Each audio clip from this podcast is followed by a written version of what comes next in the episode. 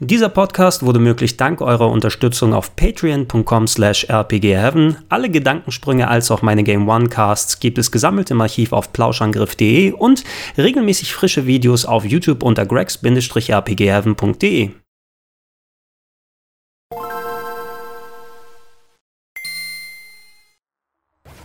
Schönen guten Tag und herzlich willkommen zu Gregor Testet, die Toki Retro Collector Edition inklusive Miniaturspielautomat für die Nintendo Switch.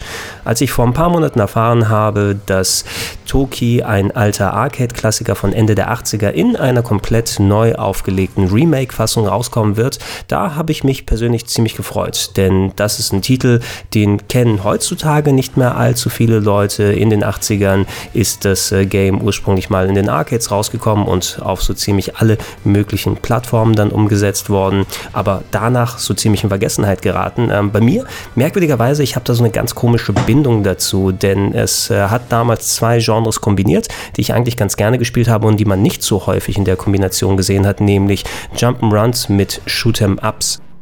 Irgendwie erwische ich mich deshalb, dass ich äh, alle paar Jährchen mal wieder zu Toki zurückkehre und mir da viele von den verschiedenen Versionen angucke. Ich habe mir auch schon äh, länger gedacht, mal ein Retro-Club-Special dazu zu machen im Sinne von Spielen, die auf quasi Dutzenden von Computern und äh, Konsolen rausgekommen sind und da mal die Unterschiede zu zeigen und dass davon jetzt eben so eine neuartige Fassung rauskommt, die vor allem sich anscheinend an dem wunderbaren Comic-Stil, den das äh, letztjährige Remake von von Wonderboy 3 The Dragon's Trap gezeigt hat, orientiert.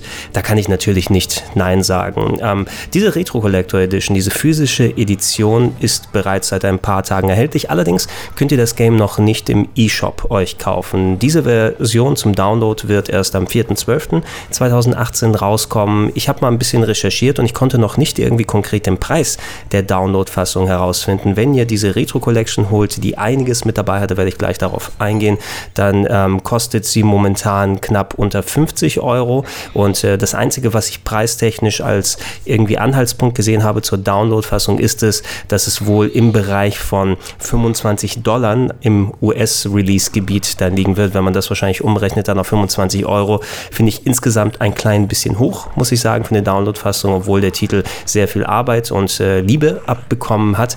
Aber dazu äußern wir uns dann ein bisschen nachher. Im Spiel geht es darum, dass der Protagonist des Spieles, Toki, in Japan auch unter dem Namen Juju bekannt, der hat einen ganz miesen Tag, denn seine Angebetete, die wird von einer körperlosen Hand entführt und er wird darüber hinaus in einen Affen verwandelt. Ähm, ihr habt eventuell mal irgendwo Artwork im Internet gesehen, wo ein Affe einen Footballhelm und Turnschuhe trägt. Das ist aus Toki. Ja, und in dieser Affenform macht er sich nun durch sechs einigermaßen umfangreiche Level Level, zumindest für Arcade-Verhältnisse, auf, um sie wieder zurückzuholen und sich im besten Fall auch wieder zurückverwandeln zu können Soweit ich nun sehen konnte, orientiert sich das Remake, was so den Levelaufbau angeht und die Gegnerpositionierung und wie die Extrawaffen verteilt sind, sehr nah am Arcade-Original. Das heißt, wenn ihr damals Toki gespielt haben solltet und noch Intos habt, wie die Gegner euch dann entgegengesetzt werden und wann ihr springen solltet und was ihr machen müsst, dann kommt ihr eigentlich auch in das Remake sehr gut rein, was einerseits eigentlich eine ganz gute Sache ist, denn man muss ja gucken, was für einen Ansatz man mit so einem Remake geht. Will man den Spirit erhalten des Originals oder will man eher in ein bisschen andere Richtung gehen? Und ich hatte ja gesagt, dadurch, dass wir eine eher ungewöhnliche Kombi haben zwischen Jump'n'Run-Einlagen und eher so Shoot'em-up-Action-Gameplay, ist es eben ein Spiel, was ich gerne auch möglichst authentisch dann gesehen hätte. Und darauf haben die Entwickler auf jeden Fall bei diesem Remake geachtet. Im Umkehrschluss bedeutet das aber auch, dass die für, ja, für den Heimmarkt Markt eigentlich eher negativen Eigenschaften auch alle mit übertragen wurden auf dieses Remake. Ähm, die Level, wie gesagt, für Arcade-Verhältnisse sind sie umfangreich, aber wenn man sie auf heutige Jump'n'Run-Verhältnisse nimmt, es sind sechs Level und wenn ihr zurechtkommt und nicht zu oft abkratzt, dann solltet ihr jeden Level in ein paar Minuten durchhaben. Ganz, ganz geübte Spieler, die werden vielleicht maximal auf dem normalen Schwierigkeitsgrad, hm, sagen wir mal so, anderthalb bis zwei Stunden brauchen, ähm, wenn sie denn über den sehr nervig äh, gesetzten letzten Rücksetzpunkt im finalen Level dann drüber hinwegkommen und äh, dann hat man eigentlich auch schon alles gesehen, was dieses Spiel zu bieten hat. Viele Optionen sind nicht hier vorhanden. Es gibt keine Möglichkeit, irgendwie zwischen dem alten und neuen Grafikstil zu wechseln, obwohl, wie erwähnt, ähm, wir sehr nah dran sind, was jetzt so Levelarchitektur und alles angeht. Ähm, ist es trotzdem genug an Unterschieden da. Manche Gegner sind von der Größe uh, umfangreicher geworden. Ich glaube nicht, dass es technisch einfach so möglich gewesen wäre, einen Knopf zu haben, wie bei vielen anderen Spielen, mit dem man hin und her schaltet. Der Schwierigkeitsgrad ist auch eben so eine Sache. Als Arcade-Game war es natürlich dazu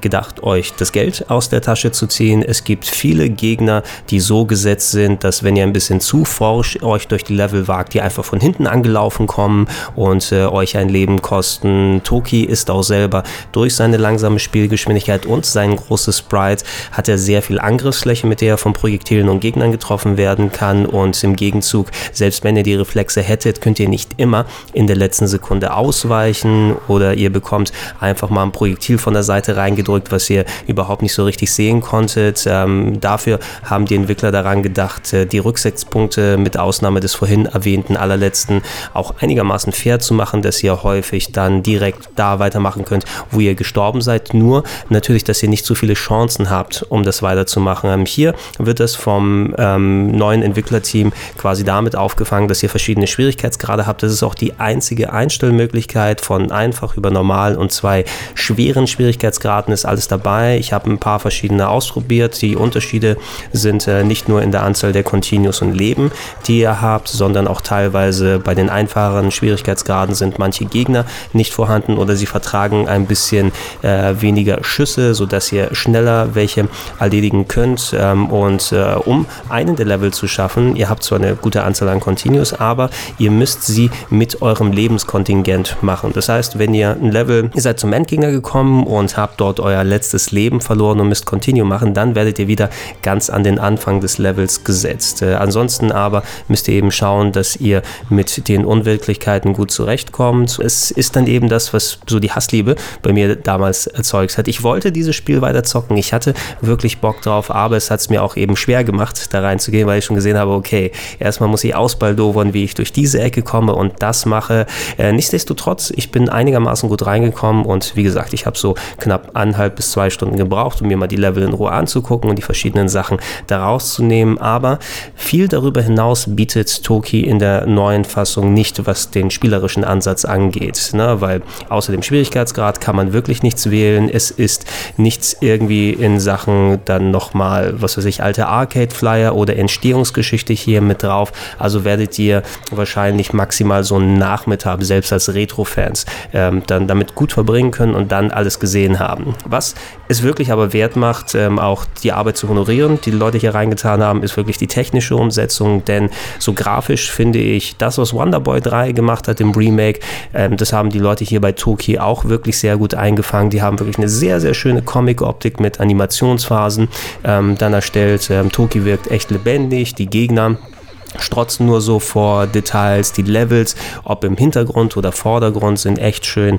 aufgebaut und ähm, jeder Level hat natürlich seine anderen Eigenheiten. Es sind manche Gegner, die vielleicht nur ein oder zweimal zu sehen sind und schon tauchen wieder andere auf. Und diese allgemeine Verrücktheit, was das Design der Gegner und der Level anging, aus dem Arcade-Original, die wurde natürlich hier erhalten. Und laut der Packung sollen ähm, zwei französische Designer am Spiel dran gesessen haben, die auch schon am Original mitgearbeitet haben, was mich ein klein bisschen verwundert verwundert, denn Toki ist ein japanisches Spiel, was bei der TED Corporation entstand und äh, ich weiß jetzt nicht, inwiefern die beiden da involviert waren, aber irgendwie müssen sie es wohl sein, weil wie kommt man sonst darauf, so ein Spiel wie Toki nochmal neu aufzulegen, was sonst jeder vergessen hat und sie haben wirklich mit sehr viel Liebe und äh, Aufwand da dran gesessen. Äh, aus diesem Grund aber solche Sachen, dass ich mir sowas fragen muss, da hätte ich echt so eine Arcade-History gesehen oder auch mal viele verschiedene der Ports gerne mit drauf gehabt, um die verschiedenen Varianten noch nochmal damit zu bekommen, dass man sagen kann, ey, das ist die definitive Fassung von Toki. Wenn ihr dieses Paket kauft, dann habt ihr eigentlich alles, was ihr jemals zu dem Titel haben wollen würdet. Und trotz der sehr aufwendigen Optik und ähm, dem ganzen anderen Klimbim, der dabei ist in der Retro Collector Edition, entweder 50 Euro für eine physische Edition oder wenn es bei dem Preis bleiben sollte, 25 für einen Download auszugeben, da hätte ich mir doch ein klein wenig mehr drin gewünscht. Kommen wir zur Retro Collector Edition Edition selber. Und wenn ihr den Schritt wagt und 50 Euro dafür ausgibt, ich greife mal kurz die Packung. Oh. So, um äh, mal genau zu sehen, was hier nochmal drin war. Natürlich neben dem Spiel in einer kleinen Switch-Verpackung und auf einem Modul, wobei ich mir auch sofort gleich ein ähm, Update runterladen musste, sobald ich es eingesteckt habe, ist einmal ein kleines ähm, Stickerheft mit dabei. Also ihr habt eine Handvoll äh, ja, von Toki und äh, Bossen-Bilder, die ihr als Sticker irgendwo draufkleben könnt, wenn ihr es machen wollt. Es ist ein Comicbuch mit dabei, im Stil natürlich, wie das aktuelle Spiel gestaltet. Das könnt ihr wenden. Ähm, das ist zweimal die gleiche Geschichte, einmal auf Englisch und einmal auf Französisch und da könnt ihr noch mal ein bisschen mehr Story aus dem Titel rausholen. Eine schöne Sache. Ähm, zwei Lithografien, also quasi Artwork aus dem Spiel mit einer kleinen Unterschrift der Designer und das Besondere und da muss ich noch mal zweimal gucken, dass das jetzt hier mit drin ist, ein kleines Arcade Cabinet. Es ist äh, tatsächlich in verschiedenen Teilen, die sind in der Packung mit drin, die sind aus Holz gefertigt. Ja, ich hätte jetzt gedacht, das ist wahrscheinlich eher Presspappe oder sowas, ist aber nein. Es ist quasi so die verschiedenen Seiten von einem Miniaturspieleautomat, der aber keinen Controller und so weiter angebaut hat, sondern es sind kleine Stücke Holz, die entsprechend gesägt wurden und äh, wo äh, Toki Artwork drauf ist. Das könnt ihr relativ leicht zusammenstecken. Dazu sind eine Handvoll Gummibänder mit dabei, um es zu fixieren. Und wenn ihr das gemacht habt, eine Arbeit von ein paar Minuten, dann habt ihr quasi ein Gestell, wo ihr eure Switch reinpacken könnt. Und ich habe es mal ausgetestet. Ähm, ich habe ja immer mit dem Gedanken gespielt, mir mal so ein kleines Gestell zu holen. Ähm, es gab ja auch so viele Sachen, zum Beispiel, wo ihr euer iPhone oder euren iPod Touch rein reinpacken könnt oder das iPad mittlerweile, um da entsprechend Games zu zocken und ein bisschen Arcade-Feeling drüber äh, zu packen. Das könnt ihr eben hier in dem schönen Toki-Design dann mitnehmen und es funktioniert für das, was es macht, auch ganz gut. Es ist einfach eben eine Stütze für die Switch, die alles nochmal ein bisschen authentischer aussehen lässt. Ihr müsst natürlich dann selber mit dem Controller nebendran spielen. Ich denke mal, ich werde mir sowieso demnächst auch für die Switch mal einen kleinen Arcade-Stick holen, weil ich relativ viel